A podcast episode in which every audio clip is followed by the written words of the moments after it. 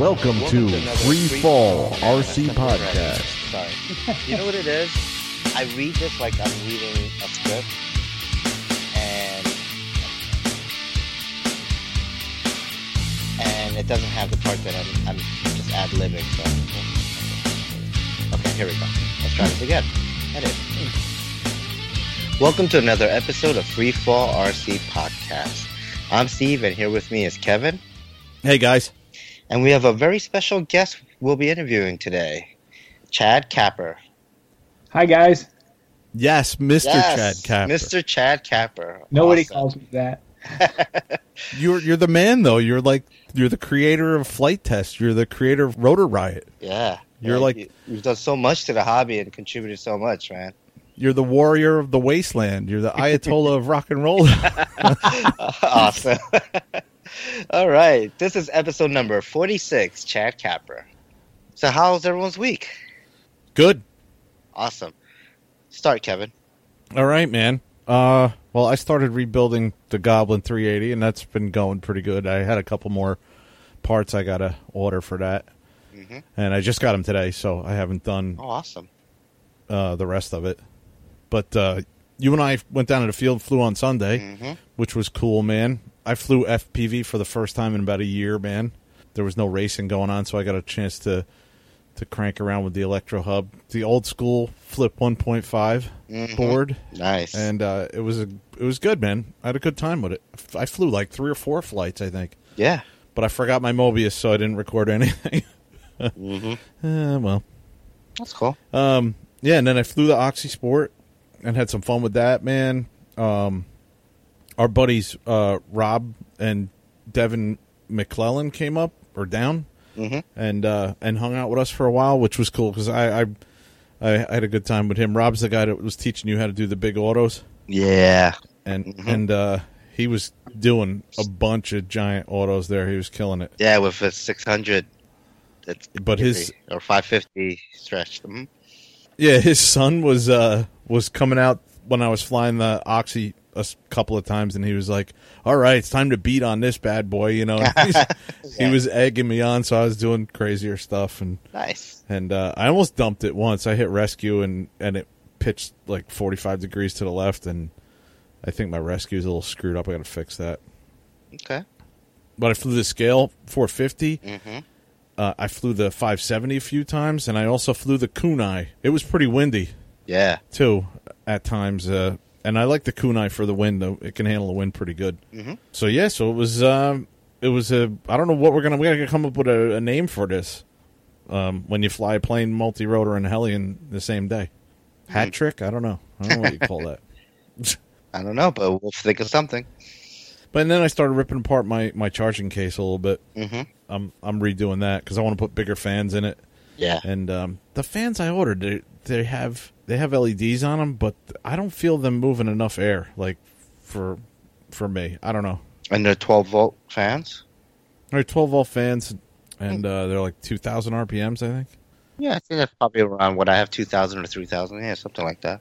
Yeah, and they say they're quiet, and I'm like, yeah, they're quiet because they barely move. yeah. That's why they're quiet. But that was it, man. That's what I've been up to. What have you been up to? Yeah, so flew Sunday, you know, it was awesome that Robin uh, Devin came down. It was, or up. Yeah. I'm not sure where.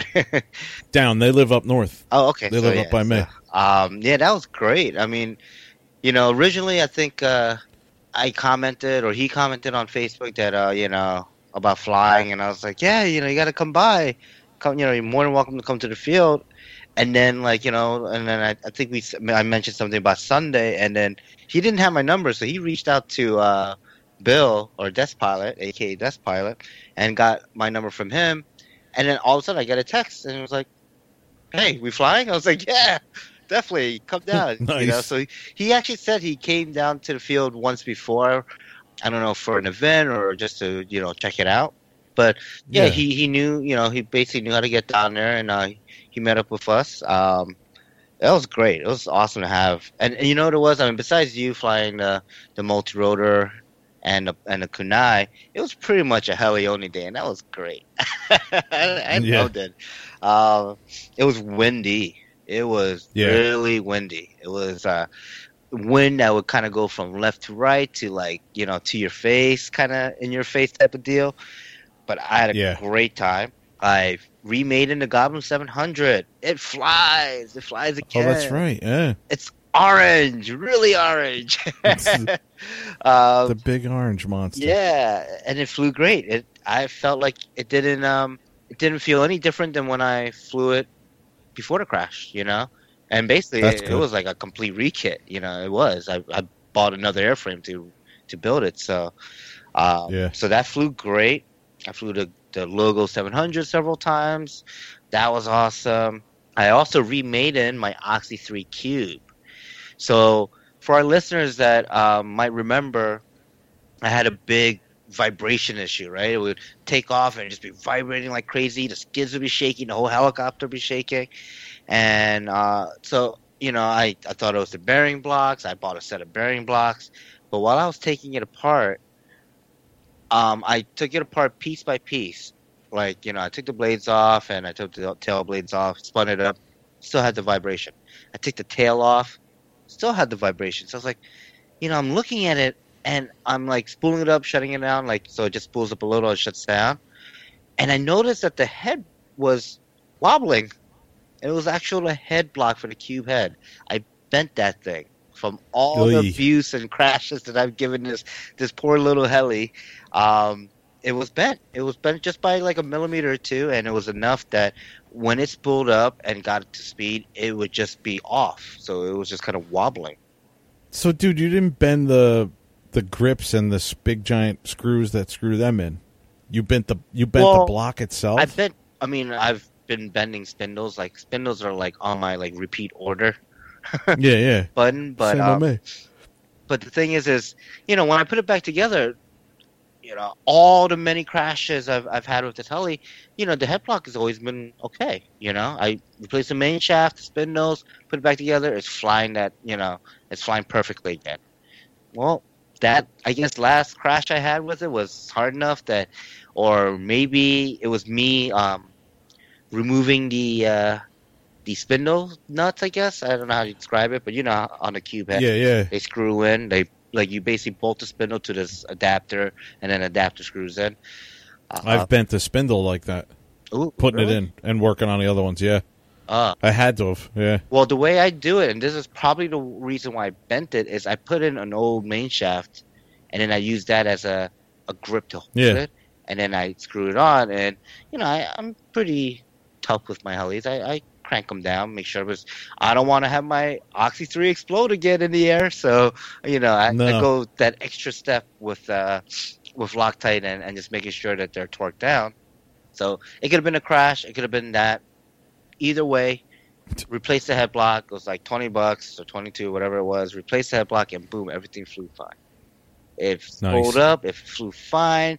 I was having fun with it. I ran through like four, four, yeah, about four battery packs, and on the on that last battery pack, I was uh, I was flying, you know, and, and, Devin standing next to me, and I'm like, you know, flip it, front flip it, and I come down and I cut the grass, and I pop back up, and you know, it was windy, so the wind would like pitch it up and down a lot, you know, like a decent amount. I wouldn't say a lot, but enough that Yeah. you're like, whoa, whoa, you know, you're you're kind of like adjusting for it.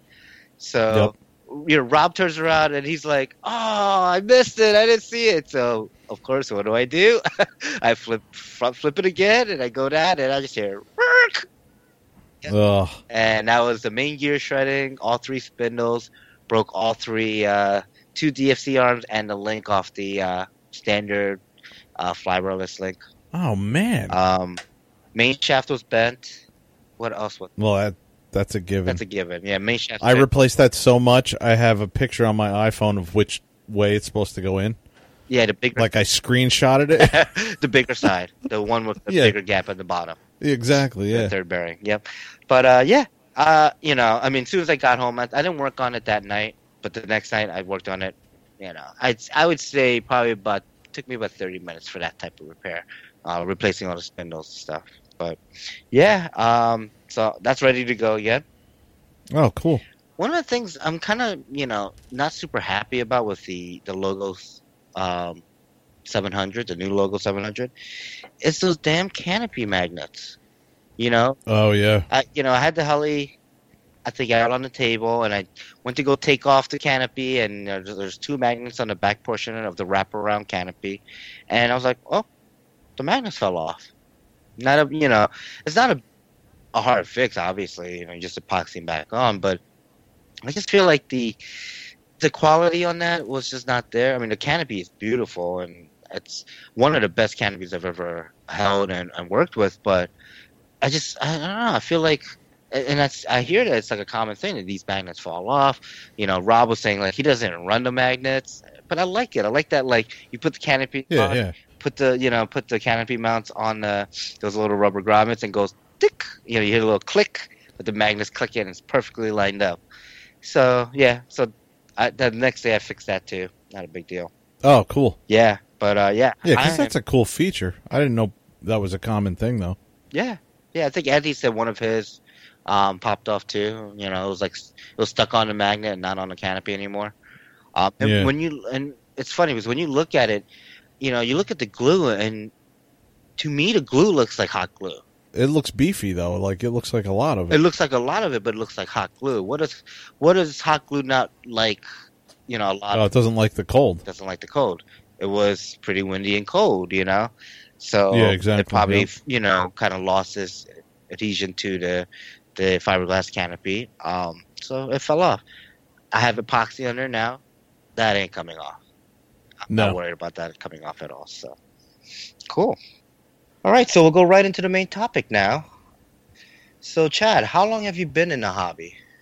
Oh, I've been in the hobby since, uh, I guess, 2010 officially.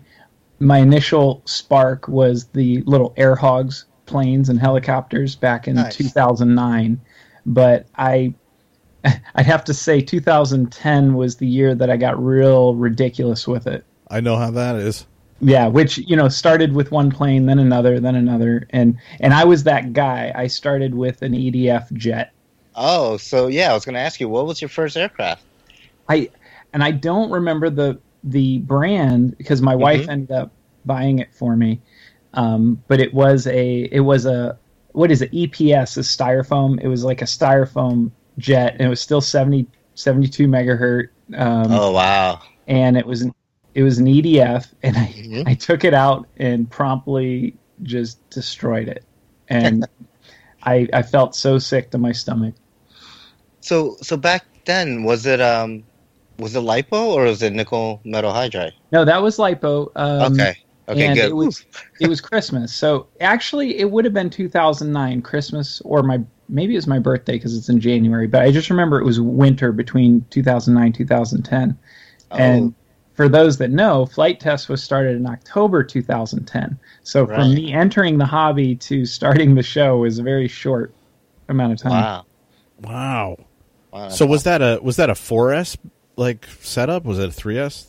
I don't think so. My it didn't have a lot of power. Um, Okay. and you know once later on down the road when i did learn to fly in edf i realized Mhm. all the things that i was doing wrong you know i was Right. launching too steep and uh, all of that but um, yeah it it was uh, it was quite embarrassing and wayne who actually is quite involved with Flite Test um, and the after hours podcast he actually launched it for me Oh, really? Ah, oh, yeah. nice. we know Wayne. and he was Right. over for uh for Christmas. That's okay. So I did get it for Christmas. That's how I know. Oh yeah, Wayne's a great Nice. guy. He's uh he's always a joy to talk to every Flite Fest we go to. Absolutely. So what got you interested in the hobby?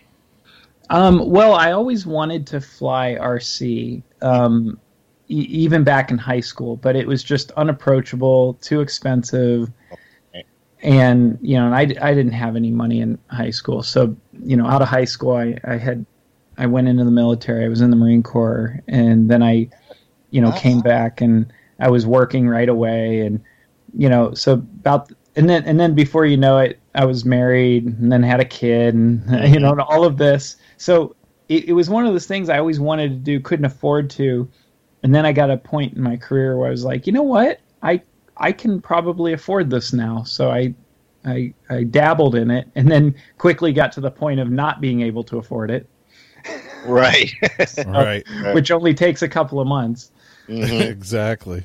Yeah. And uh, yeah, and I, I don't know how much you want to know, but what's funny is the in the very early episodes of Flite Test in the opening, you'll see there's two primary aircraft that are kind of featured: the Taylorcraft Mhm. and a, uh, a Saber, um, which is an EDF balsa build. It was an E-flite uh, Super Saber, I think. Was it a Super Saber? But it's in the opening. You see me pull it out of the box.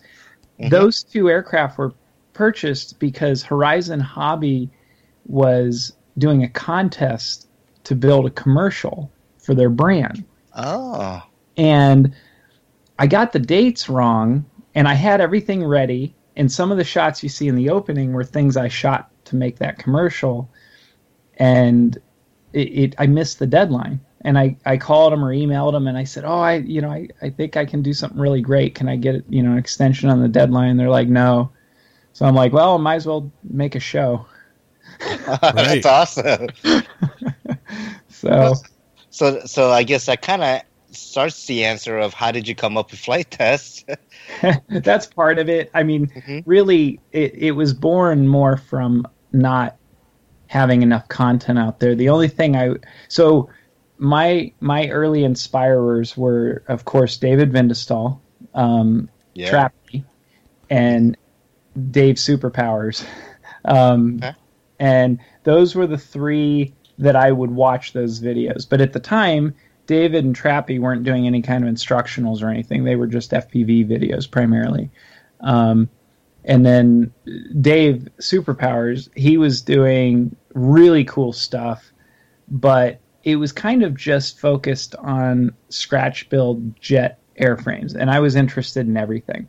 And I wanted to learn more about FPV, and I, Mhm. you know, had built my first twin star rig based on David's setup, and I thought, you know, there has to be other people that are looking for content like I am.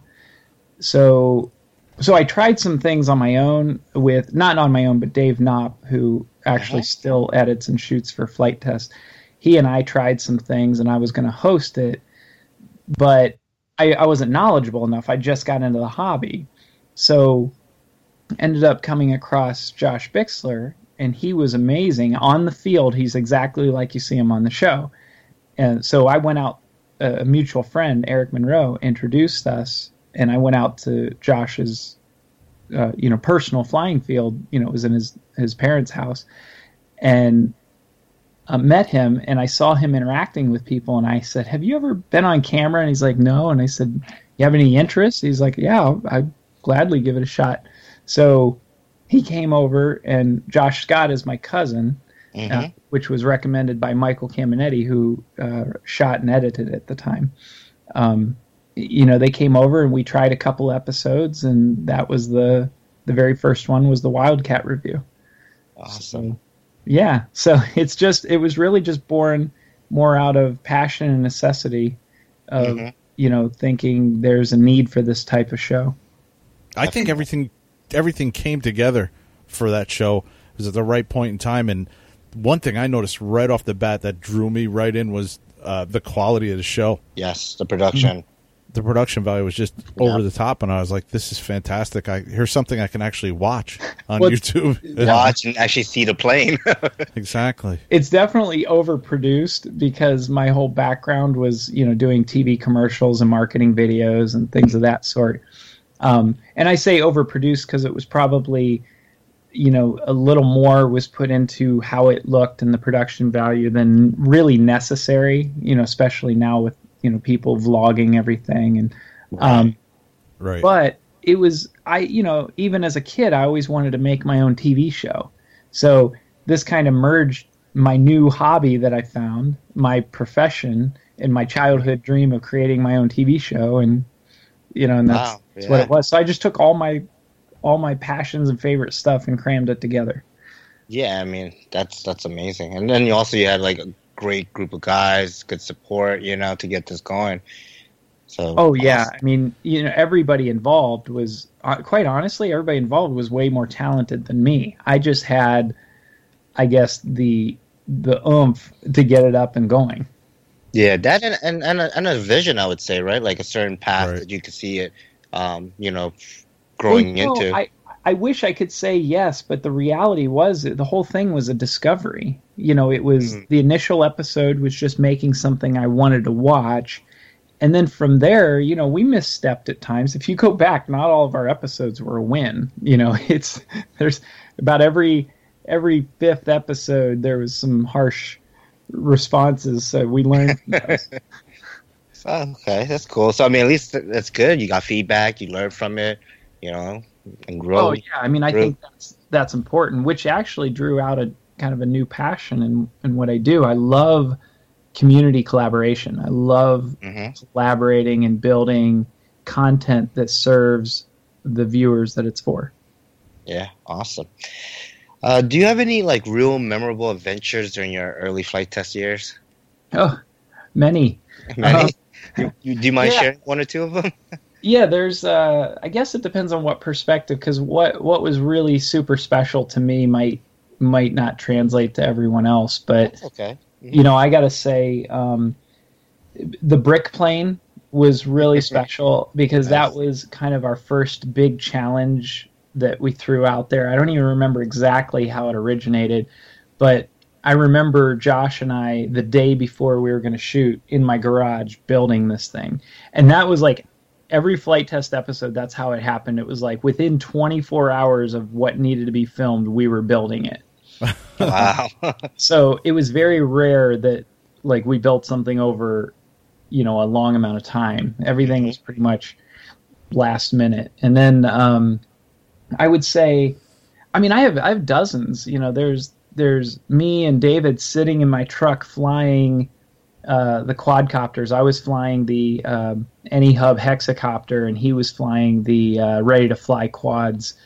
Uh, I don't remember which model it was but it was like minus 10 degrees outside so we're doing the review sitting in my truck flying them you know to get footage and, and talk about it oh boy.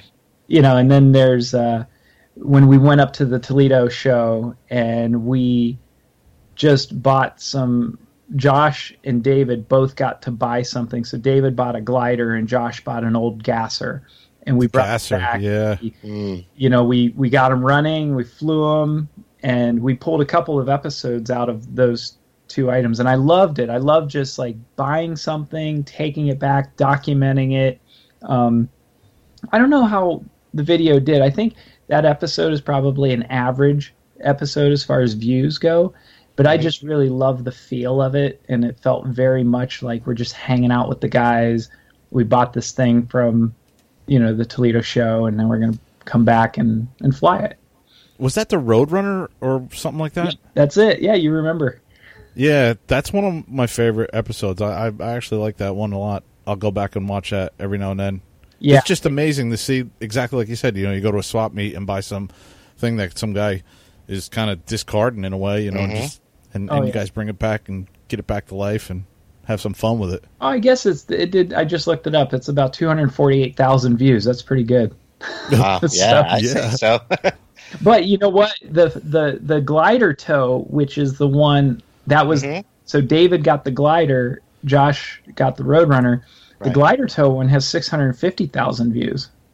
Wow. So Was the glider the one where he, they they couldn't get it off the ground? It kept flipping over. yeah, That was that one, right? Uh, yeah, anytime you have crashes, it gets more views. So definitely. Yeah, exactly. Talking about crashes, uh, what's your most memorable crash?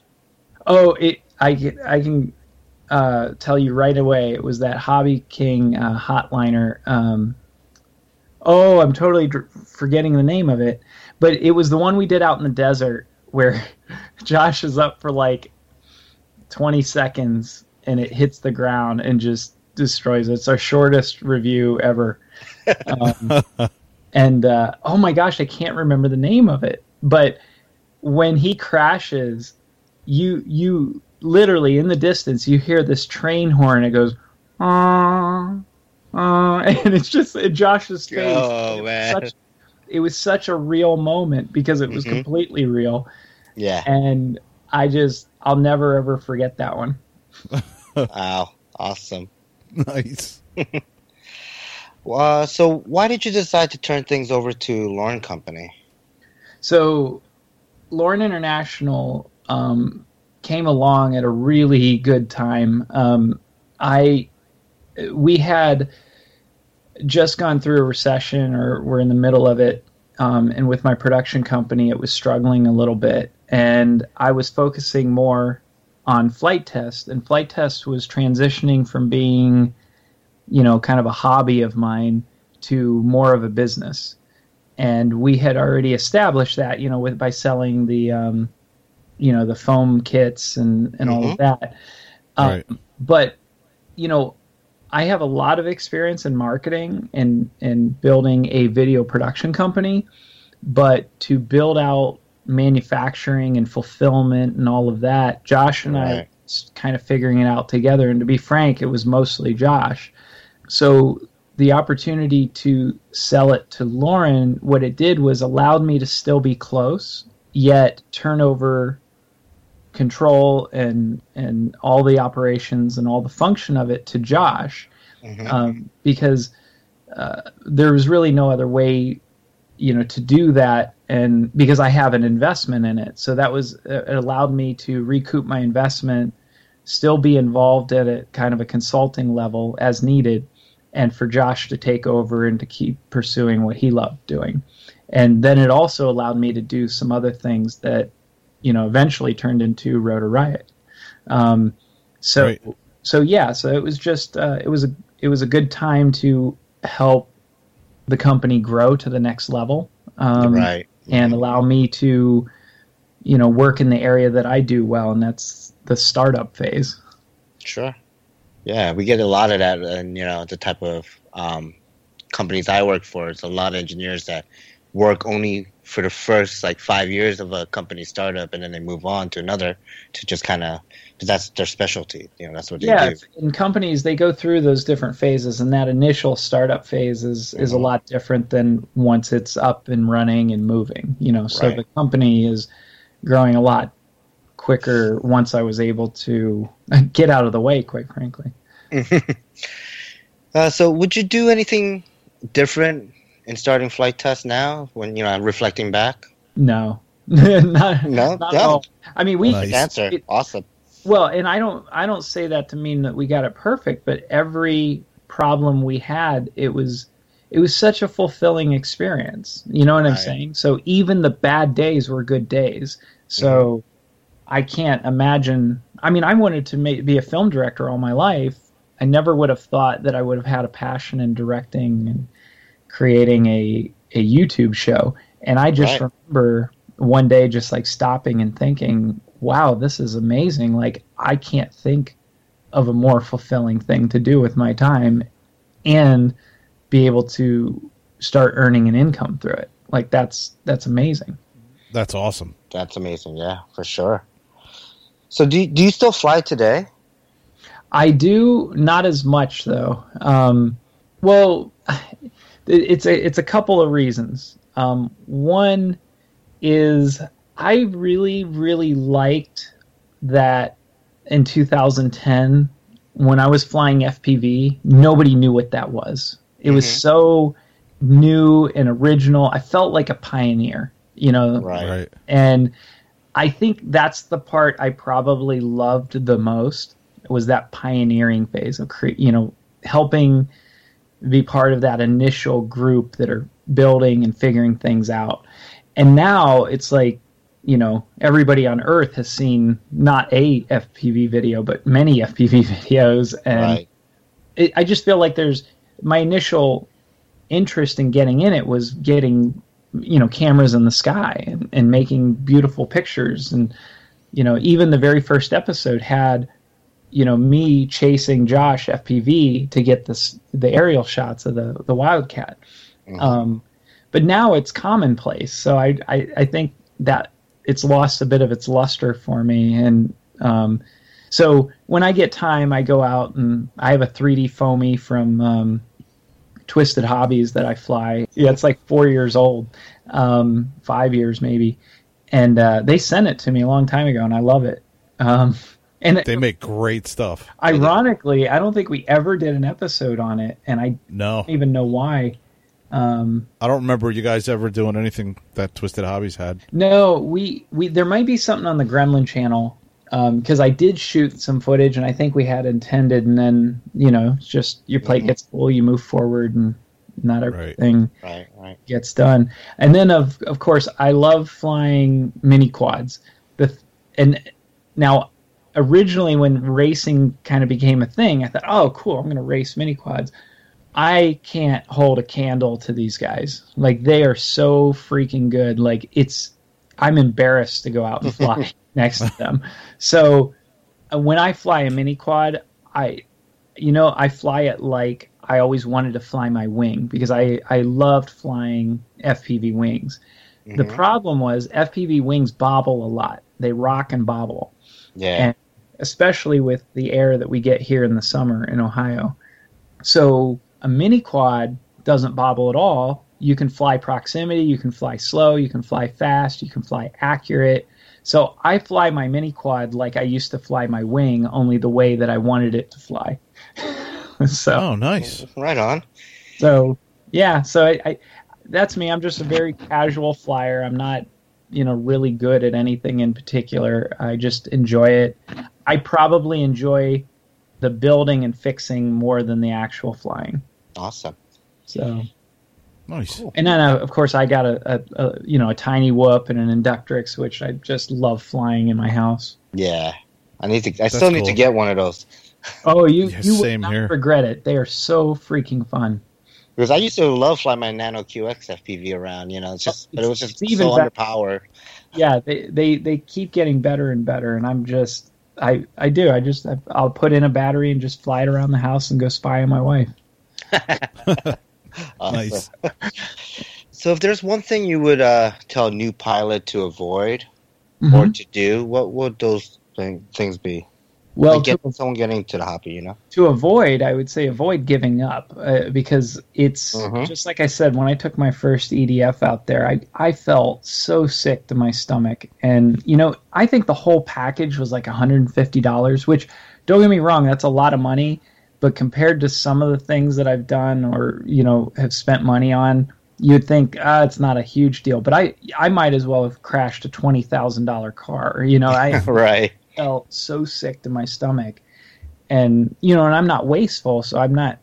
it- It's still 150 bucks. So I, Yeah. I uh, I ended up reusing parts and rebuilding things and experimenting with it and pulling the motor out, trying other, Mhm. you know. So I definitely scavenged it and you know tried Nice. other things, but I would say just avoid giving up because it is really fulfilling once you get over the hump.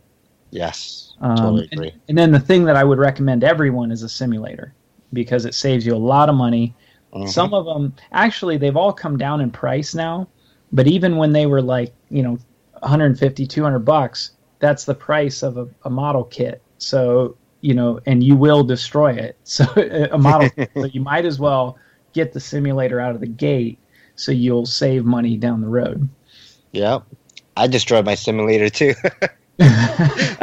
the real flight controller, I, I trashed that thing. I, I think it dropped off the table and it's like, oh, there goes that.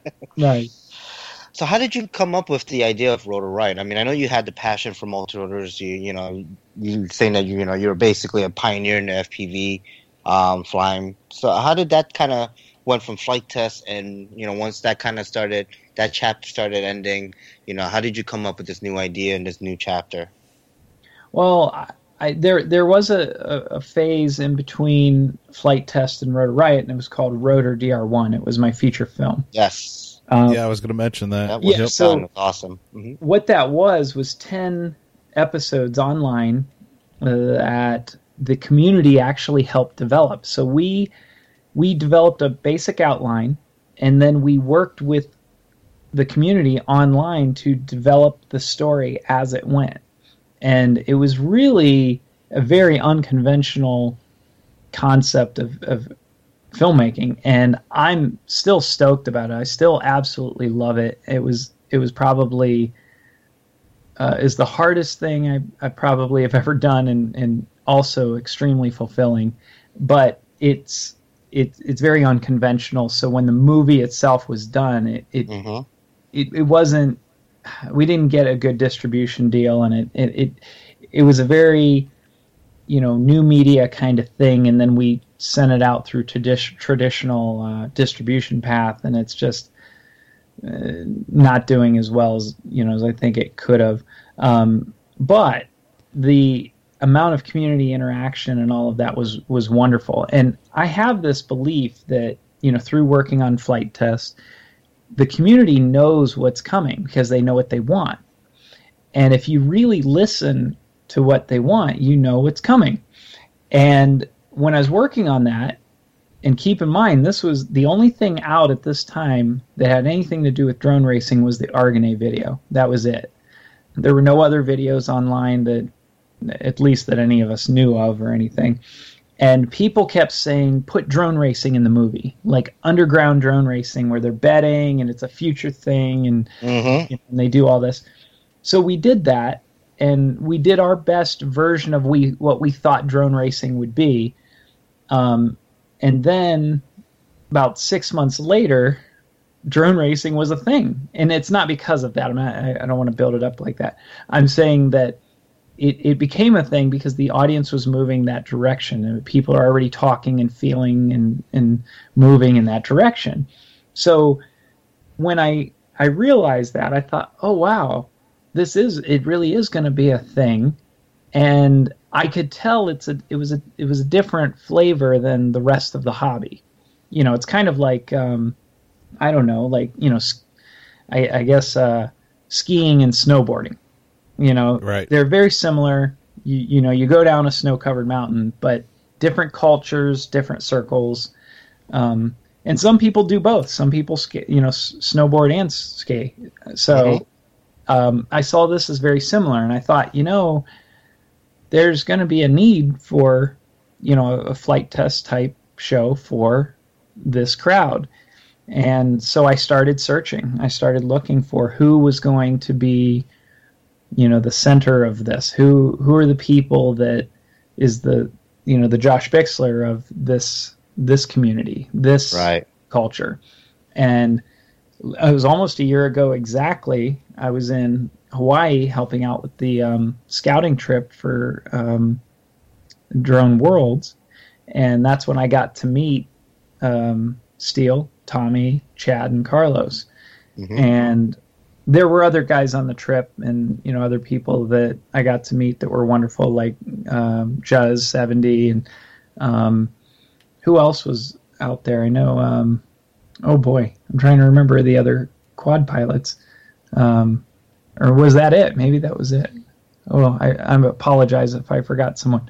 Um, but uh, we we started talking about, well, what if you know, what if we did something like this? So we probably had about a month of discussion after that, and then I decided, okay, I'm gonna I'm gonna dedicate my time exclusively to this, and I think this is this is going to be the thing that will help preserve that culture because obviously this culture emerged from the hobby culture of RC Mhm. flight and even though it's kind of unique on its own it still emerged from something that was very close to me. And I wanted to make sure that as this grew and money and people and corporations came into the space that we were able to preserve that culture of these these really great guys that I was friends with. And you know that's really it. And that's what it, it came from. Rotor riot was put in place to serve that culture and preserve that culture. And I think you got the public's perception of drones and you know multi rotors into the correct you know lane, so to speak. Yeah. In in a way, you know, there there was that they could look to to that type of show Yeah, and I say, think- well, they're not sitting out my window spying on Yeah. me It's not two about hours. you know? spying. It's about guys having fun. right and the best Right. way to do that was to just be transparent and show what it is and then just by seeing what it is you realize that it's not those things Exactly. you know Yep. like we we put zero effort in trying to disprove any of that because Right. it was irrelevant it's like no let's Right. show you what we do with these things you know and who who wants to, I, I joked earlier about spying on my wife because that's the thing we just address it you know front on. It's it's it's ridiculous. Like who's really spying with a drone? I mean, I would bet there's a much much higher percentage of people spying with binoculars than drones. Binoculars, Oh, yeah. telescopes, yeah, for sure. so I, you know, and, and nobody, when you're buying a pair of binoculars, nobody's looking at you like, hey, what are you going to do with those? You know, Right, right. Big Air calls bird watching. yeah. yeah. Oh, right. I bet you are. Yeah. uh, who came up with the Rotor Riot logo? Um, that was, that was definitely, um, uh, a collaboration as well. There was a friend of Steele's, his name's Brandon Lively. Uh, he helped out a lot. Um, but it, it was also just a lot of back and forth between him, myself, and just other people, and you know the the pilots. And um, but what I was looking for was something that could be a stencil. Um, so if you look at it, and you if you were to cut out all those pieces, it still holds together as a stencil. Um, I also wanted elements of flight without being obvious. So Mhm. you know we have the up arrow that's you know makes up the nose. Um, we have the skull, which kind of represents a bit of a, you know, uh, rebellious attitude. Um, you have the goggles, which you know mean FPV, and then the tri blade was to make it a little more personal to this group because um, you know Steele and Chad started flying the the tri bladed props before anybody else really did because they were less efficient. So what people were doing at that time, they were just looking at efficiency. They're like three bladed props are less efficient. But what they weren't Mhm. taking into account is you actually get better bite on your cornering. Um, so you're giving up Oh. efficiency, but you're getting more uh, agility. And you know, Steele and, and Chad, they, they they could feel that. So um, that's that's why they started flying those. And then now it's the standard. Now everybody flies three bladed props. Yep. Um, so uh, you know, I wanted to kind of, I don't know, uh, reflect that in the logo as well, just to you know give it a little more personality. Awesome. Yeah, I love that logo. You are super creative with the logos, for sure. Well, it, it's it's really agonizing over them for months. I mean, even the Flite Test logo. I mean, I sketched something out and went back and forth. I mean, because I look at it, that becomes the rally point. You know, everybody looks at Yeah. that logo, and that becomes the thing that means something. And Brandon. Yes. Yeah. So it's funny though, but naming I'm a little looser. Like Flite Test is not that original. You know, it's it's not that, it's not like super cool or you know. I mean, I I use the non-traditional spelling just because the traditional spelling was taken. So Right. Right. and Yeah. you know, about the time Rotor Riot came along, it was, you know, the everything multi-rotor, quad, everything was taken. So I just I kept playing with words till I found something that I felt fit, you know, the tone of what what we were going for. Awesome. This is one of my favorite Rotor Riot episodes, and I want to talk about it. How was Chernobyl? Like, I mean, Oh, can you go was- into some of that stuff? 'Cause that was amazing, and the Yeah, that stuff was that David episode. I think was talking about on the Flite Test community cast, or might even no, that- I think it was the after hours um, about that episode. I was just like, wow, I can't believe you guys went there. yeah. I I mean I can't either. um, but it was it was great. I mean, I, I wouldn't have traded it for any vacation in the world. I mean, I I guess when I travel, I mean, the thing that I absolutely love the most is culture. I love Mhm. learning about people and their culture and history and geography, and you know, you you can't find a a more you know much more interesting place in the world. You know, because not a lot of places that that kind of thing has happened. Right. Um, so, you know, being there at first, you know, because they do actually guided tours and that. So I was a little disappointed that it w- didn't wasn't quite as exclusive as we thought it was. hmm But on the other hand, it's still darn exclusive and it's still very unique. But it it took me until we climbed that the building, you know, twenty plus stories, um, where Tommy lost his quad on top of that Oh, that- right. hmm The Ferris wheel. when Yeah. I emerged on top of that roof and I looked around and saw it with my own eyes, it I got choked up. Like I was like, oh wow, this is this was really a city where people lived, and that's a lot of people, and it just that really hit me at that point. point, and um, you know I I have hours of walking because we spent three days in Chernobyl. Now we had to drive like an hour and a half each way because you, you didn't Mhm. stay there overnight, but um, but we we spent a good amount of time there to where you, we had plenty of time where we could just walk in silence and take it in and and look around. And it was very moving you know and very very interesting to learn about things like um, you know the pool the the the I guess Olympic pool that they have there? Hmm um, that actually stayed open for quite a few years after. So not all the facilities and not everything there was shut down immediately.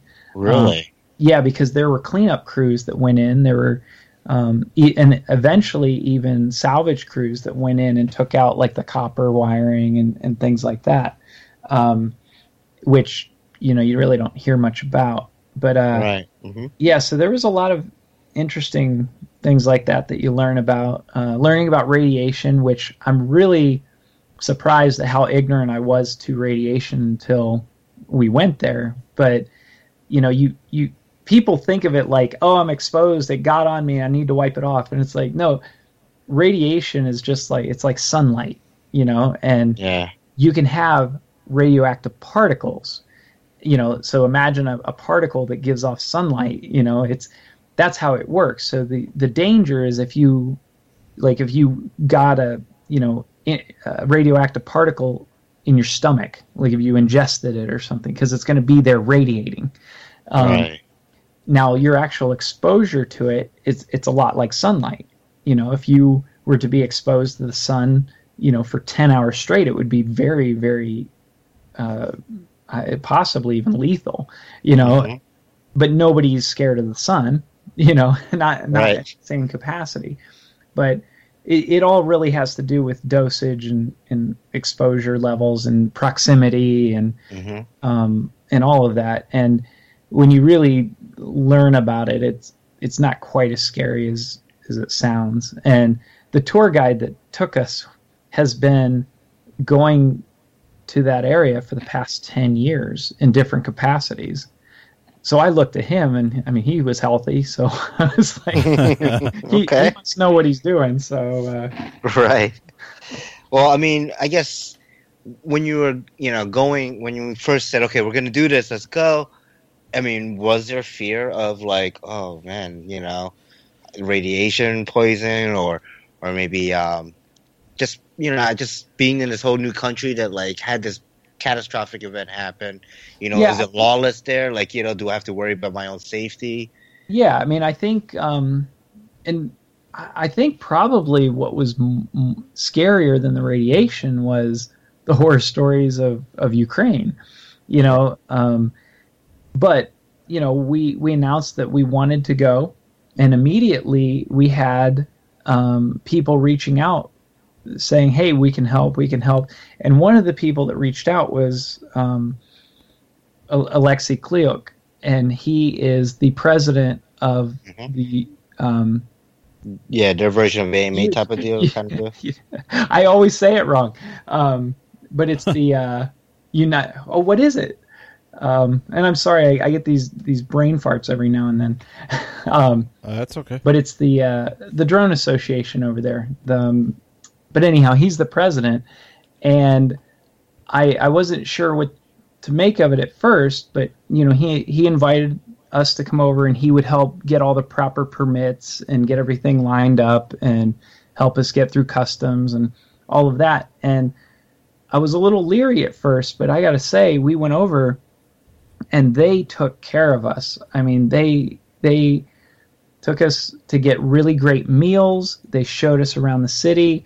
They let us fly and helped us get permission to fly anywhere we wanted. They provided anything we needed and they stayed with us the whole entire time. And they introduced us to their pilots and we got to fly Mhm. with them. Awesome. And it was just absolutely wonderful. So, something that on the surface just seemed very scary in a lot of different ways ended up probably being one of the the greatest experiences of my life. Wow. And Wow. and that has really got gotten me jazzed because I'm thinking, okay, I want to do this with other countries. I want to be able to go to a country, fly unique locations, learn Mhm. about their history, learn about their culture, and share that with everyone. You know, what is it? Uh, Anthony Bourdain is he, he the one who does that with cooking? yeah. Um, you know, we can do it with quads. Nice. Awesome. Sounds like an awesome idea. I don't know if you know we're in the like the New York tri-state area, so we get the whole melting pot. Uh, and I'm always fascinated when I meet somebody new and they're I can hear an accent and I ask them where they're from, and then I usually go and Google like their whole government system and how that works in their country, and and it's it's interesting. Like you said, you know, it's interesting to learn about different cultures. Okay, so Kevin, what do you know about my country? Um, I know what kimchi is. Uh, was okay. nice to put him on the spot. yeah, I do that. a That's about it. Let's see, Korean, and I know Samsung comes from Korea, Samsung and our, your uh, and I know I don't want to go to North Korea. yeah, don't go there. Actually, I hear North Korea. Like, I mean, you you know, you don't want to go there, but um, they do have some like you could actually take a tour of North Korea and stuff. It's weird. Did you ever Google that giant hotel that they started in North Korea that stands like it towers over the the city? Did you ever Google that No. and see a picture of that? You have to Google that. So I can't even remember the crazy name of it, but it's it's vacant and they started to build it and it's just like it's it's just amazing how huge it is. It towers over the city. The people in in the city hate it because it's just a whole you know Eyesore and you can't even yeah people anyway. So why they do? right exactly yeah. Okay, a little off topic there, but uh, so I love learning about stuff like that. So Chad, uh, do you remember you had a you had a fan send you uh, a couple of wire cutters? yes, Ah, do you remember? Yeah, who that was me. yes. Thank you, thank you. yeah, It was so funny, Chad, because I I binged watched the whole Flite Test uh, like for a lot of episodes. Mhm. I, I binged watched the whole thing, and uh, there was a point in time where David was going to cut something, and he said, "Oh, I can't use these. These are Chad's cutters." right. And I kind of I picked up on that right away, and I said, "There must be a couple of little things going on behind the scenes here." Um, so that's when I decided I, I, you know, I was meeting the guys at the Neat Fair, and I said, "I'm going to go pick up, you know, just three sets of cutters and stuff because I thought it was pretty funny." That's awesome. I think I still I have a set down there. Uh, I'm pretty sure. I'd have to go look. Um, but my tools and the Flite Test tools kind of got you know all Yeah. mixed, Oh, yeah. separated. So I'm sure. but yeah, sure. yeah, that I mean that all came from Josh. you know, when he's working, he just grabs whatever he needs to do, what he needs to get done. And the one day he was cutting, you know, like a, a control rod wire, you know, yeah, steel. music wire. mhm. Right. Yeah, music wire with my wire cutters, and I'm like, no, only copper. yeah, because they nick them. They put little dents. yeah, in they them put and it little ruins it. in them. I'm like, Yeah, Yep. and Yeah. yeah, so so he he would always joke with me about it, and of course it became a thing. yeah. Of course, David picked on on that too. So, oh, it's awesome. It's funny, uh, Josh. Every now and then he'll say to me, like when I run into him at Flite Fest or whatever, or the Neat Fair. Um, not Neat Fair. Uh, the NEF Nah, event. mhm.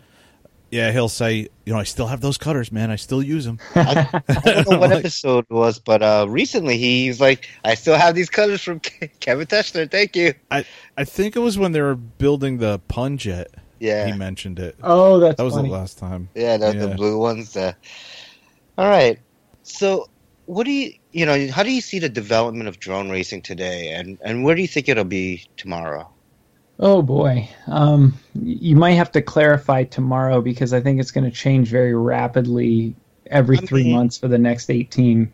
Okay, I was thinking five years, but yeah, okay, let's just say in the, in the next year. Well, I think so. So let's think about it. There's, I go back to I was very much in the paintball in the late '80s, early '90s, and I remember when paintball first got on ESPN. It was in the mid to late '90s, and I was so excited for it. And I felt like, oh, that's going to do it. Once it's on ESPN, that'll that'll just change Right. everything, and it'll be a thing, and my hobby will just grow to you know, be the greatest thing, and it didn't. You know, Mhm. so I mean, people know what paintball is, but I would not say it's a leading hobby or sport. You know, you know. Then if we look at maybe something else like car racing, you know, it is obviously one of the the biggest hobbies and sports out there. And somebody said something to me, and it made a lot of sense.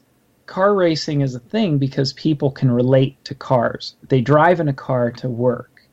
Right. You know, paintball, people don't often shoot people or have a gun in their hand. Mhm. So it's it's not as relatable, but everybody Right. can relate to a car.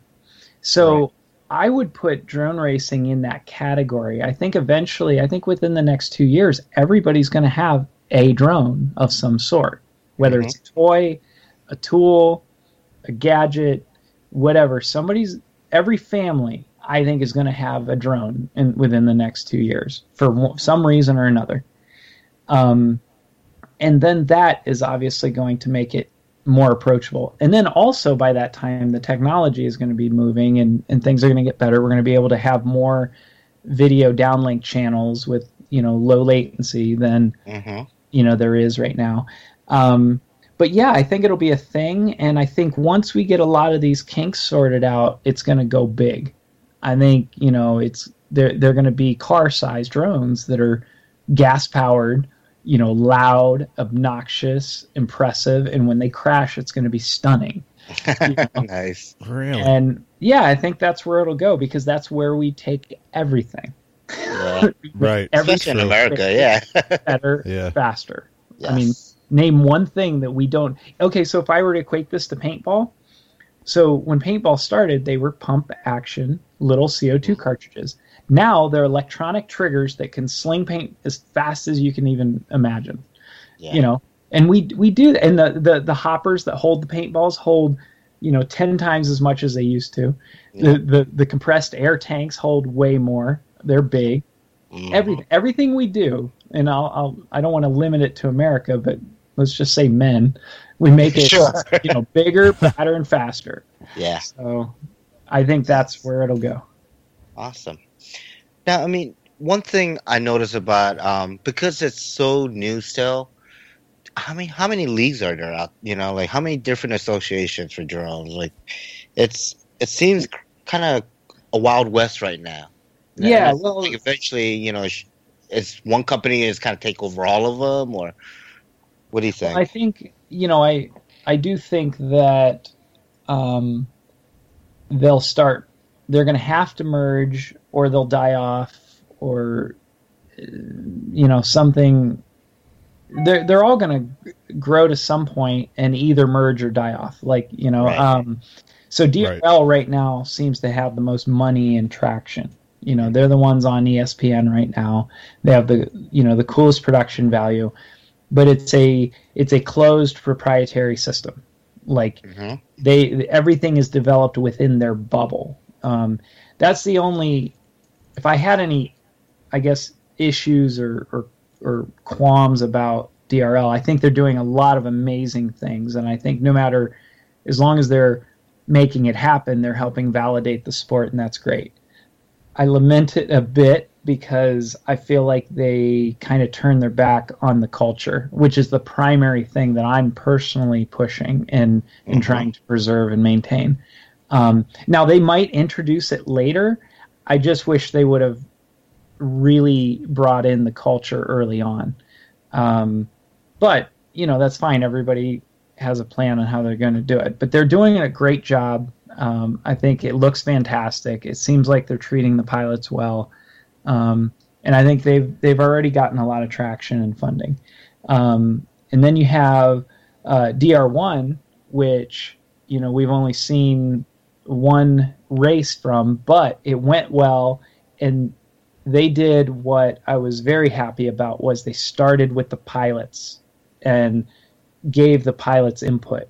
So they were able to start with that seed, and while you know some people compare to DRL and say the production value wasn't as as high as. DRL. Mm-hmm.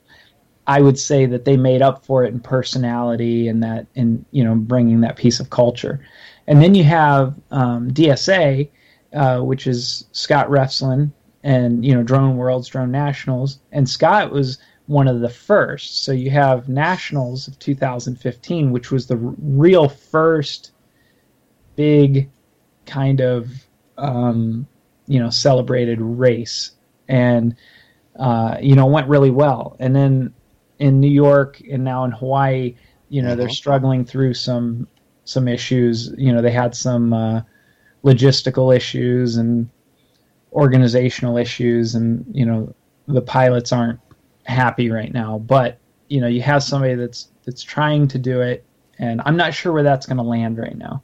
And then you have uh, MultiGP, which is the complete other end of the spectrum, where Yeah. Thomas is all about the culture and the pilots, and he's completely focused on that and building it grassroots from the ground up. Right. Uh, which I would say he's probably his model is the most respected at this point. Now Mhm. the presentation of it, it's still, I think they're still working on it. Um, but it's really interesting because you have all of these leagues, and then you have XDC out out in Vegas, um, which does the light a lot of the light track stuff and really cool, you know, visual kind of presentations, even you know for live. Um, but as far as I think that's that's all the the big ones right now, and then of course you Mhm. have if you if you get off of American soil, you go into Europe, you have ERSA, and then you know you have uh, in Ukraine and Korea, and you know every every place else has their own leagues. Um, Right. But I'm obviously closest to and more exposed to the ones here in America. Um, so I guess it, it's it, I don't know. Right now, it's still you know it's it's being it's the Wild West, um, and some key players are starting to show their guns. Right. Awesome. So let's kind of go back to the uh, more recently. You just got back from Hawaii. I mean, really just got back from Hawaii. Yep. Um, Yeah. So you got back from Hawaii, and it was the drone, the DSA, right? Drone Sports Association event. How was the event? You want to share some of your experience with that? Well, that was Drone Worlds, and I didn't Worlds. go to the Aloha Cup, which was just prior to that. It was kind of like the last, um, what do you want to say, the last qualifier for people that wanted to come qualify last minute. So I didn't, I didn't go to that at all. We were doing some other shoots while we were there. But I got to say, the first day of Drone Worlds, um, we showed up, you know, me and the the pilots from Rotor Riot, and it was such a warm welcome. You know, there's so many great people that we got to meet that we knew, but got to meet for the first time in person, and that that was amazing. Um, so I started, you know, asking around how are things going, and you know, and people were a little grumbly and in, in saying, you know, it's not going the best, and you know, there's some disorganization, and people were concerned about the timing system, and I, I mean, I heard every complaint from there weren't enough porta johns to you know it's not organized. And um, now I, I i struggle with that because i i know how negativity works. And i know that you know if it, i mean think about if you think back in high school or in, in school and somebody gets picked on and then that becomes the thing that oh okay that there's there's something different about that person or something wrong with them and then they they Right. become the target and I think there's an element of that, and I don't want to cover up, you know, any any legitimate downfalls, but I also don't think there's any intent on anybody trying to be evil or accomplish something, you know, horrible. I think it's just a matter of m- maybe misplaced priorities, you know, and and a lot of the pilots and the general atmosphere right now is very negative towards DSA, and um, I'm I'm not sure what to make of it because it's so fresh. Um, right. Right. But I'm just sharing my perspective of it and what I've been seeing, and um, I've met Scot a number of times. You know, I, I feel like I've gotten to know him pretty well, and he's he's trying to do something good. Um, he's just doing it his way, and I think it's not not necessarily a way that other people like or respect. Okay. Well, don't these leagues pr- usually take their own path? And as far as like sports in general down and in Yeah. the history of sports. Yeah, yeah. So so on all these leagues that I mentioned, you know, you have DSA had a, a good start and was actually getting some good sponsorship, some good organic um, non-endemic sponsors, and then you have DRL, which was getting, you know, I think it, uh, I think they're getting like venture funding and and showing a great presentation, and then you have DR1, which is you know doing a great job of incorporating the pilots and um, really bringing um, you know kind of those two worlds of of presentation you know big sponsorship like mountain dew uh, doritos air hogs Oh wow! um, you know, bringing some big sponsors in, and then you have MultiGP, who you know Chris is an expert at running the events, and if you could just mash all those together, that, that would be awesome, you know. But Yeah. I doubt Right. that'll happen. Um, it'll have to happen over time, and Mhm. Um, who who knows if it'll ever happen? But you know, I think everybody wants to kind of own the space and do their thing. Sure. Let's talk about these prize money. That's kind of crazy, huh? Oh yeah, well, Dubai being the biggest. Yeah, yeah. I just, I'm just like, I mean, I know, I, I kind of have a feeling why they're doing it because they're trying to draw the people, right? But I mean, damn. like, Uh-huh. who knew? Who would have ever thought like flying a little 250 size quad will get you, you know, a million dollar pocket? You know, like that's, Yeah, and there's a lot of stories about that, and I can I can't speak to other people's experience, but like Dubai, for instance, you know, we were invited to go, and part of that invitation was that you get your your travel reimbursed. And while you know, Steele won second place, Chad won 4th in freestyle, or you know, Steele in freestyle. They did pay out the prize money, but they'd never reimbursed us, and you know, they oh, continued to promise that they would. Um, so it's kind of a, a mixed bag. You know, they they did pay out the prize money, but didn't pay the reimbursement, at least to us. And I think there are some others, but that kind of stuff doesn't help things grow. It just it just sours people and and you know gets people. Oh, for sure. oh yeah. yeah, if you make experience. promises, you got to come through. I mean, yeah. Cool. All right, Kevin. Do you have more questions you want to ask, Chad? Or I had one thing I wanted to bring up, and that was I believe it was a Rotor Riot episode um of Flite Fest uh, 2016 Yeah, crashing Flite Fest. during the combat. Yeah. Uh-huh. I have I have a little bit of a a misnomer Uh huh. Or a, a little bit of a uh, yes. a technical error there. Bring it up. um, I was the guy flying the big giant Mustang, and um, I I had watched the episode and I saw the two guys uh, chasing me, trying to take me out, and one guy said to the other guy, "I took out the Mustang," and I was like, "Wait a minute, that wasn't right," because I like No, you took f- myself out Yes. by draining the battery down completely. And you and the and the quad. I think it was was it Frank? It got stuck, and you just kind of wiggled your wings and knocked him to the ground. So yeah, no, there, there- I know there was two quads, and I think the one guy's name was Kevin. Yeah, if I'm not yes, mistaken. that's what it was. Kevin and and it was Chad.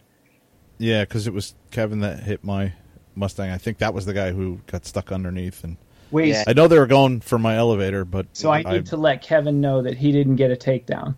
Yes. Yeah, Yeah. he definitely has to has to let him. know. No, he he knew that um, Yeah. because it was pretty epic the way I went out. kind of Well, yeah. kind of did a big massive tail slide. Maybe we'll put it in the notes under the video. There you go. Nah, it's, it's You don't have to do anything. Yeah. I'm, it's cool. I'm I'm only I'm only kidding around. Yeah. No, It's great to have you on, Chad, because it's it's awesome for me personally. Because uh, like I've been a fan of Flite Test for a long time, and you know to talk to you slightly, kind of real quick at some of the events and stuff. It's it's great to like finally like talk to you, tell you you know about that, and uh, you know and get your feedback on a couple of things. It's it's really been Yeah. awesome. it's it's always good when I don't have to you know shoot off to the very next conversation. You know, it's Mhm. um, which I also love. I, I mean, I love getting to meet everyone and and you know and having a just a you know real conversation. My favorite question is always you know what are you flying? Yeah, that's something I want to know personally too. You know, when I when I, when we talk to some of these different guys, you know, what do you like? You have a you have a day where you can go to the field. What do you take with you just to go and have a good time? You know, Yeah. and and enjoy yourself. That that to me is interesting.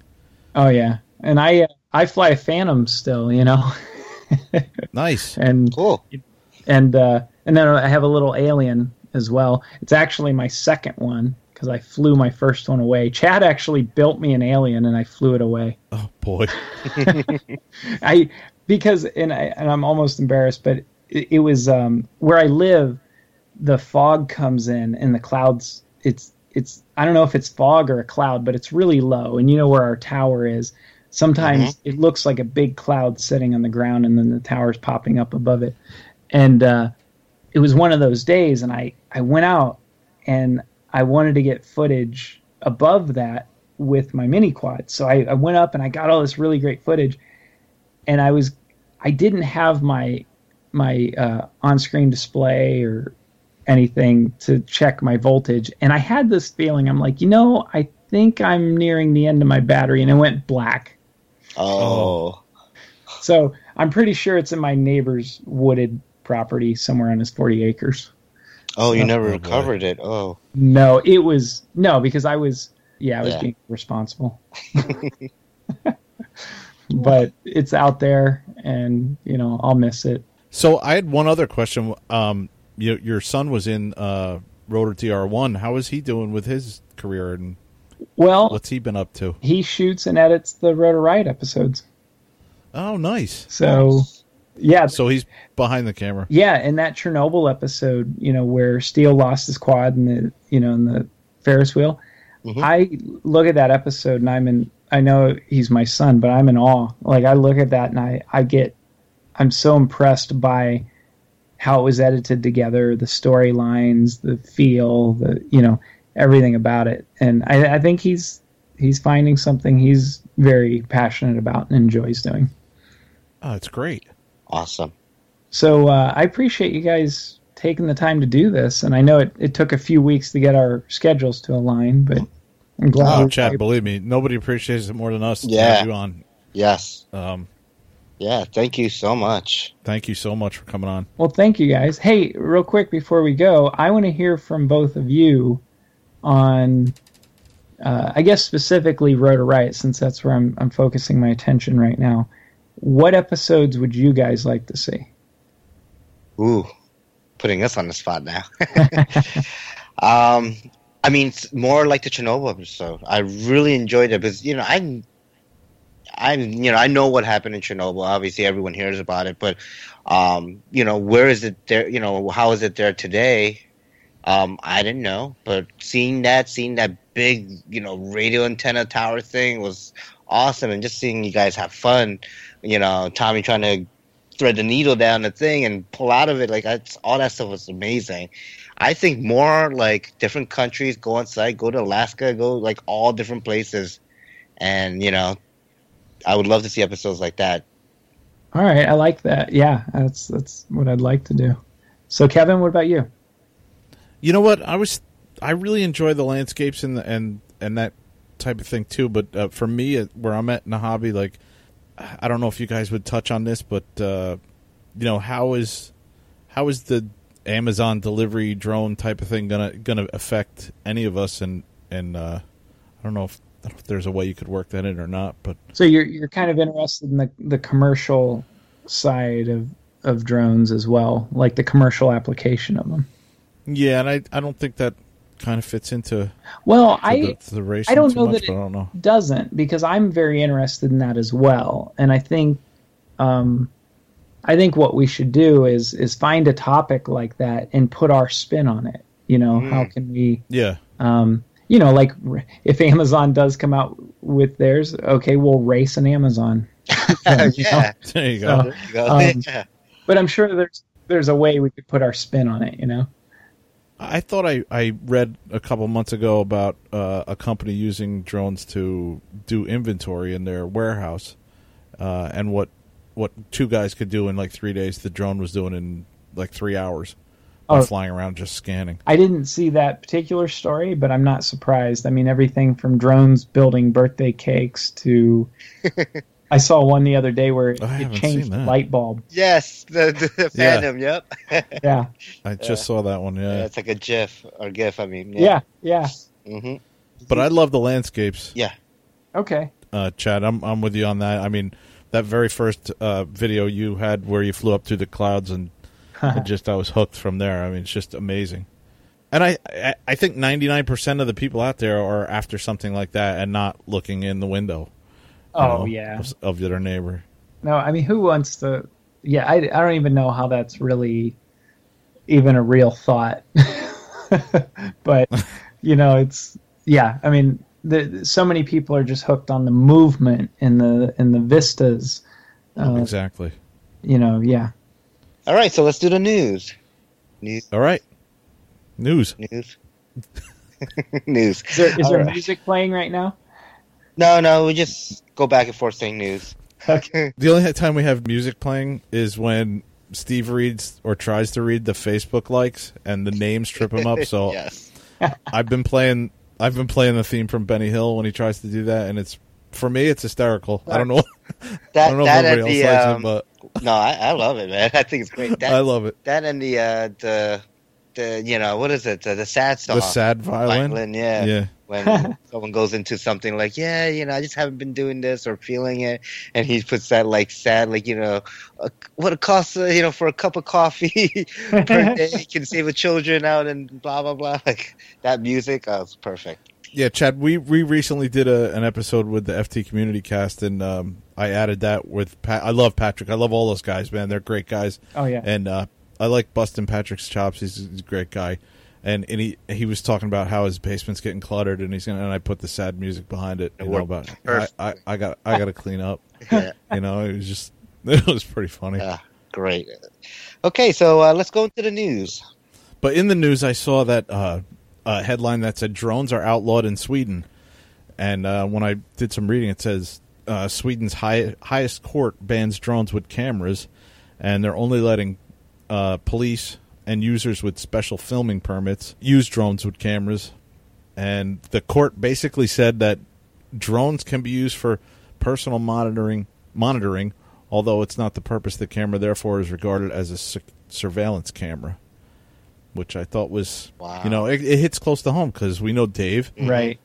and um, And I actually tried to call him this morning because I wanted to get his his take on that. He had reached out to me the day before, but I was in the airport, so I wasn't able to talk to him. So, unfortunately, what you had mentioned is all I know about it. But I was I was really hoping to talk to David and to find out what you know what the deal is. Dave's gonna be like, "Can we move back to your basement?" That's what I was wondering. I'm like, he's going to want to move move over here. yeah maybe and he just bought a new house didn't he and he's fixing it up Ah. Oh yeah, but he has been doing other things in the hobby. yeah the slow motion channel He's you been know doing right. Yeah, Good he's job, also man. developing product. He has a uh, RC transmitter that's going to be dedicated to quads um, that I'm pretty excited for. So I think he's moving along on that.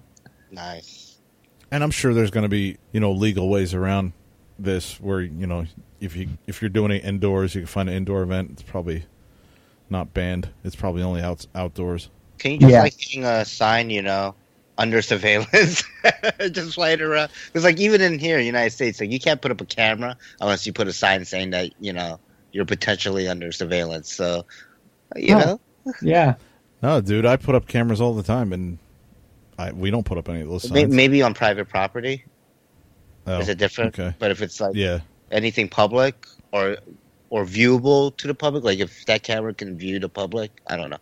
I, I don't know the laws. I'm just I know that in my job, my company, um, we were having some issues with uh, theft, and one of the things we want to do is like kind of do a bait thing where we put a laptop out and we put a camera up. But um, for us to do that, we'd actually have to legally put up a sign saying that you're under surveillance to do that, which was really. yeah, yeah. So. Hmm.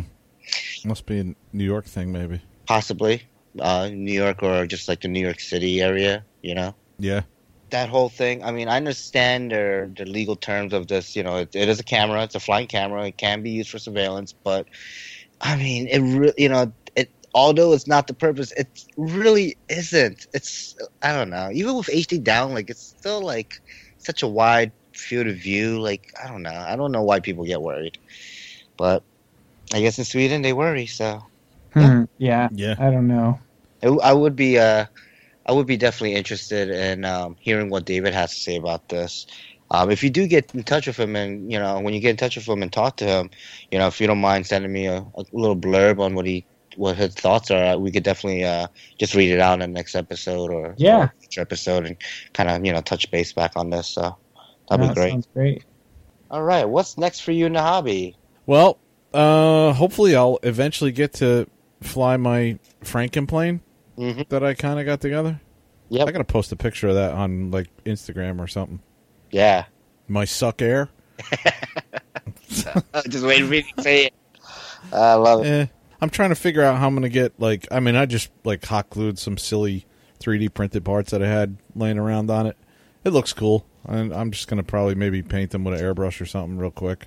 Awesome. But I'm trying to figure out how to like do the whole. Cause I I must have thrown the canopy out, you know, for the fuselage. It's got like like the long piece of the fuselage. hmm I have to figure out, but I can't close it in completely because I'm still gonna have to get in there to put all the electronics in. Yeah, I noticed, noticed from the picture you didn't have a motor or anything on there, right? Yeah, there's nothing in there yet. Ah, and I think that's this Saturday. Yeah, So, Yep. so are you, are you not flying Sunday? no, I'm probably. Uh, I'm not sure. I usually check and see what what the family has planned, hmm Okay.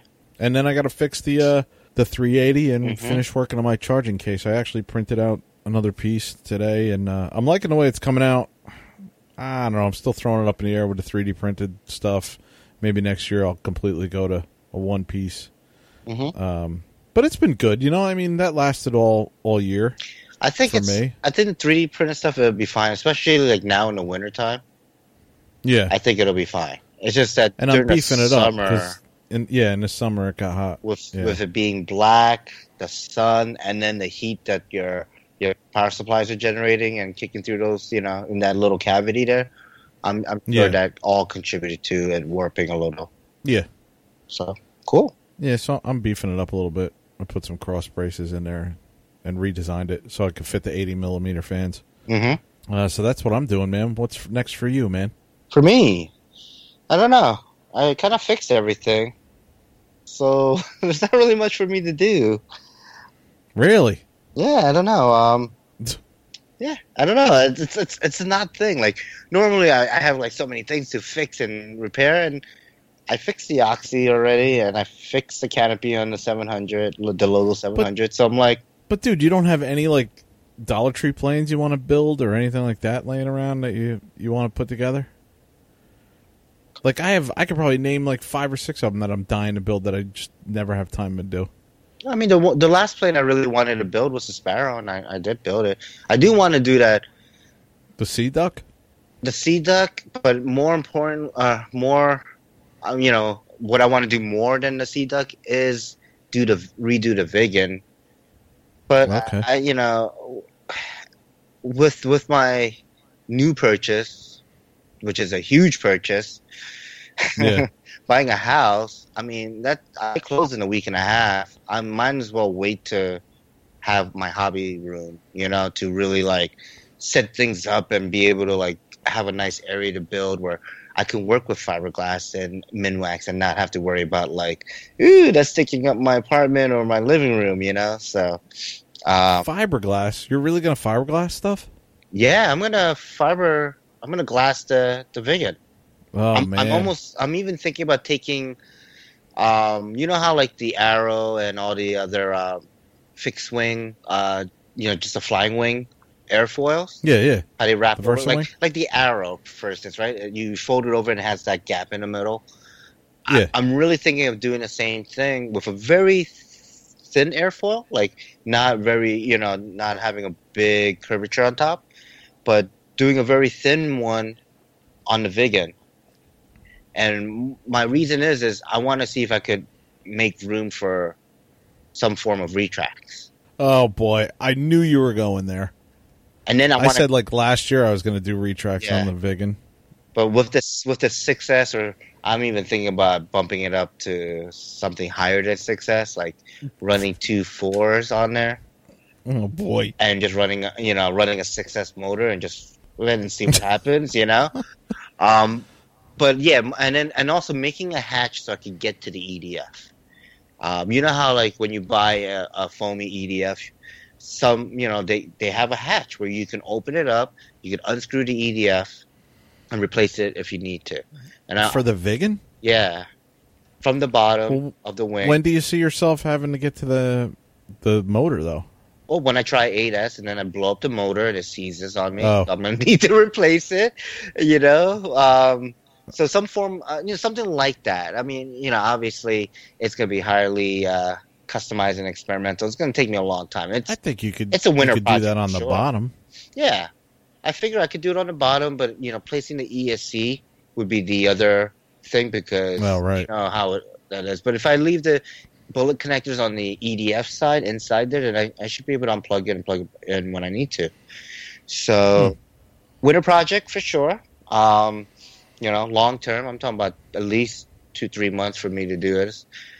But yeah, I don't really have anything I want to build. I mean, maybe the full size cargo plane. No, jeez. I knew you were going to bring that up too. and I thought I could get by without you talking about that, Sorry, I- dude. I- Um, yeah, I know. I got to get you that damn thing.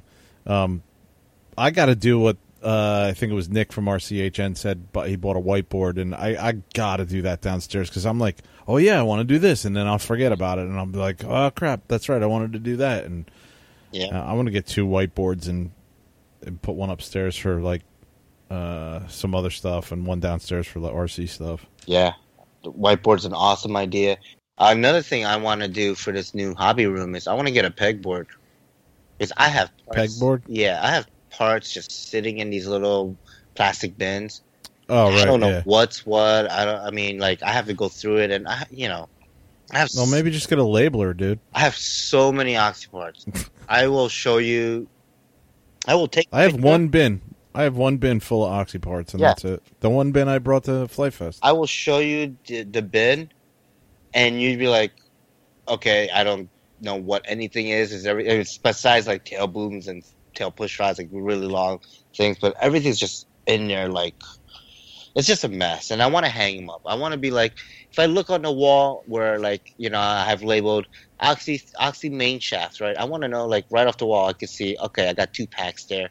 I have four yeah, I shafts. You know? Yep. So I want to organize that better. I need to start cleaning up this apartment and getting ready for, um, you know, It's a big move. the big move. Uh, so we'll see. But yeah, uh, hobby related wise, you know, I don't really have much. Um, um, I do want to mention one thing, and I just posted this earlier, uh, right before we started recording this. But last night, you know, I hit up Chris uh, Diamanti, and I was like, "Hey, you know, I got some time. I'm gonna jump on a sim." So he, I, I hosted a Free for RC podcast uh, room on Real Flight 7.5. Uh, Chris Diamanti came on. We had Jesse Marlowe, who uh, I'm friends with on Facebook. So, um, and then like probably about five, six other pilots jumped on. Jesse Marlowe. Yeah. Is that Jackie's? Is that Jackie's brother? No, it's not Jackie. No. Never mind. Yeah. Uh, anyways, I took video. I'm gonna do a little quick edit, and I'll post those on our Facebook page. But So wait, wait a minute. You said a couple other guys jumped on. yeah, yeah, just a couple people I didn't recognize their uh, real flight names, so I wasn't sure who they were. Oh, take note, dude, so we can give them a shout out Yeah, okay, I'll give them a shout out next next time. next time Yeah. when I do the video. Which I guess I could do that since I you know have some free time. I might have to sc- change my screen name to like Angry Old Bastard. I changed my Or to something like that. Steve FFRC podcast because I just Oh, okay. I wanted people to be able to like, oh, this is Steve. I could talk to him. I could, you know, you know, I could chat with him. I could, you know, fly with him and see how bad he flies.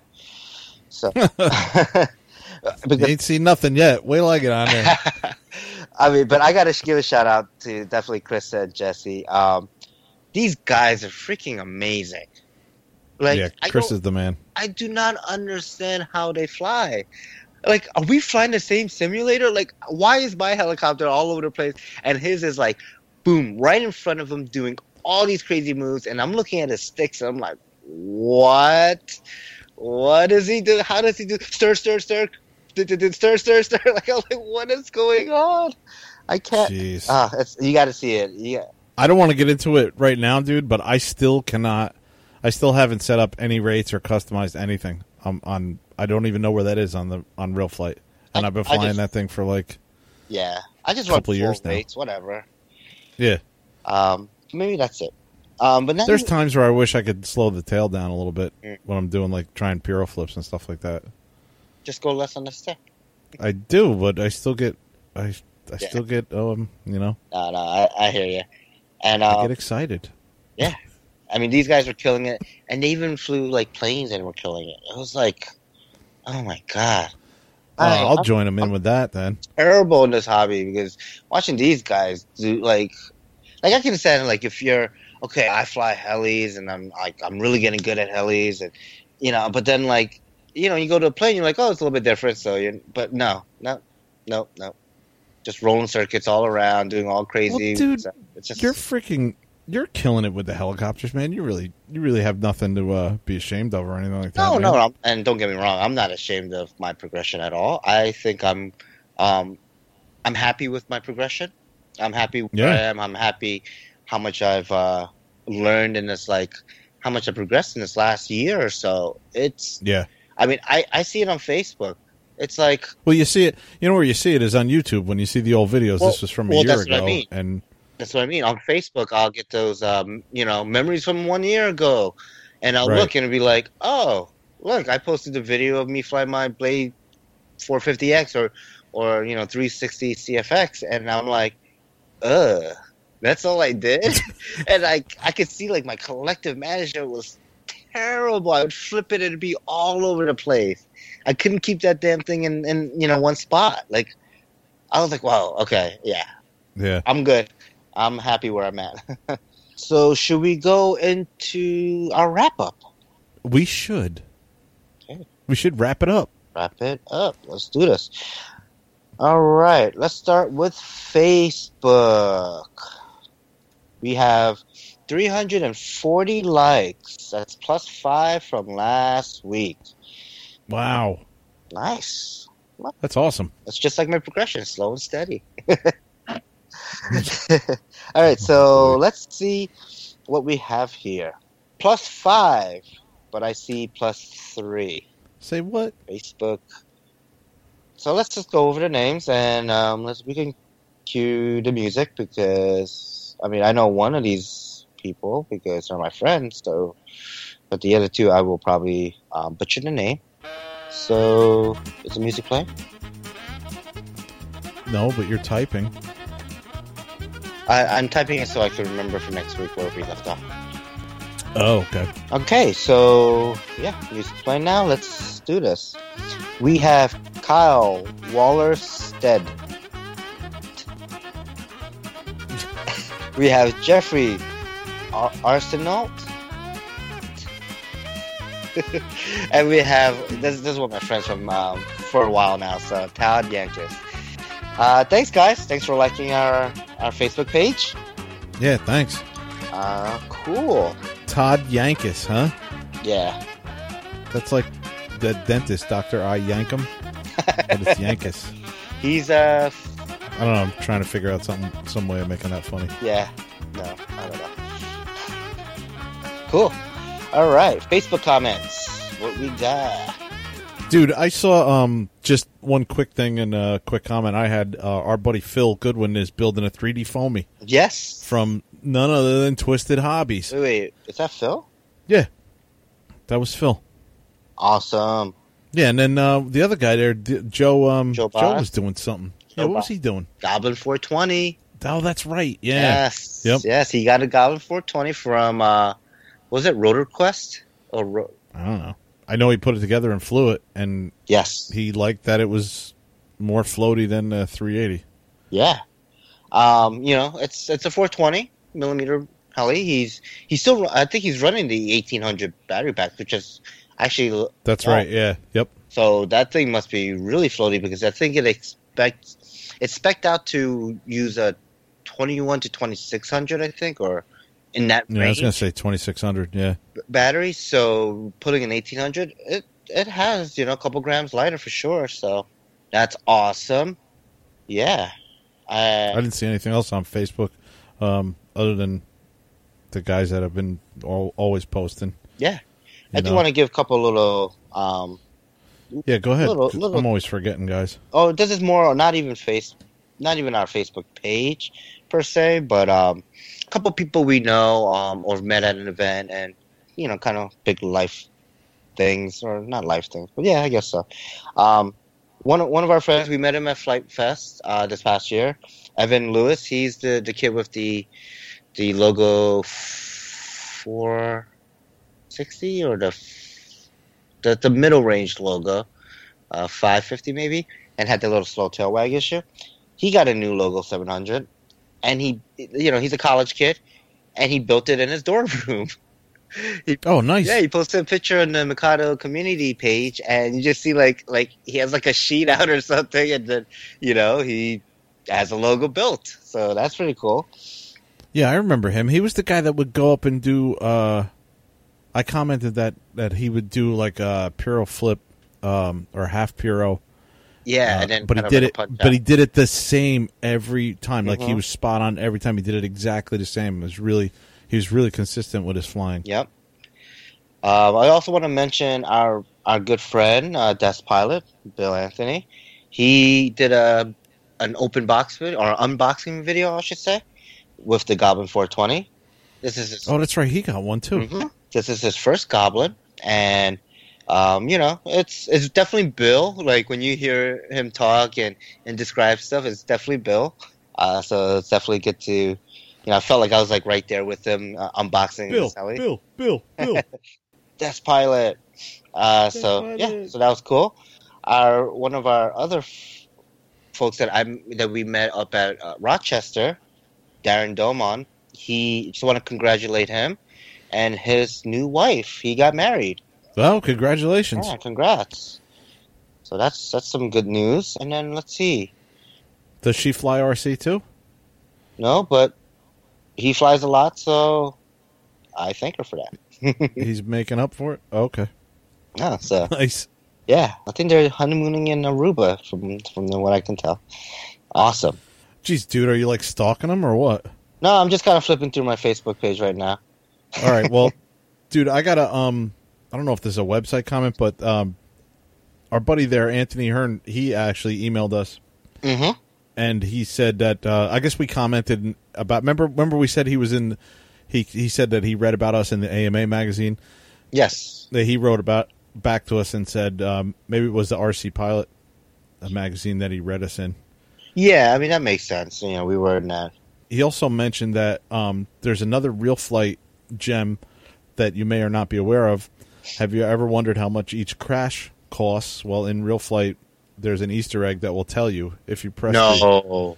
Yeah, if you press the the the tilde key, the the one with the wavy line above the tab, uh, and type The "show me," huh? The, The tilde.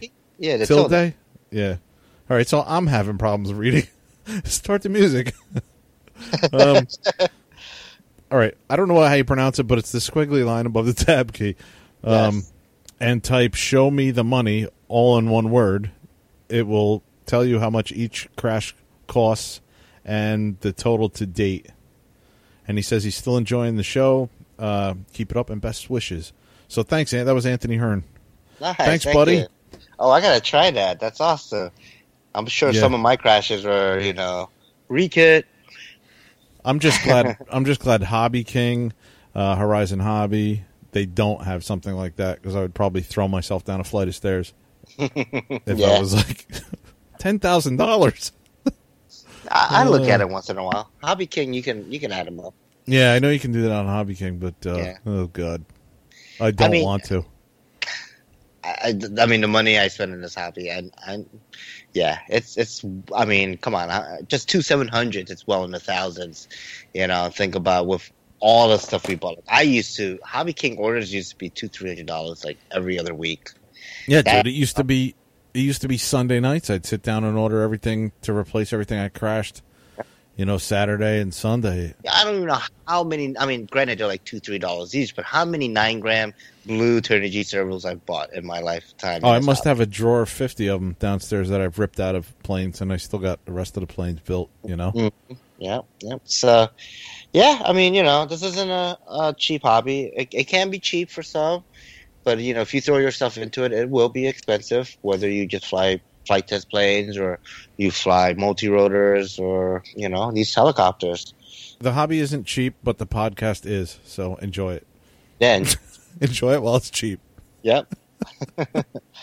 All right, uh, Podbean people.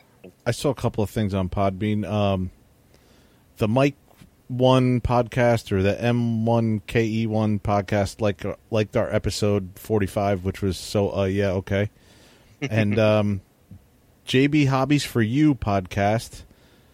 Uh, they liked uh, the same episode and started following us. So thanks, guys.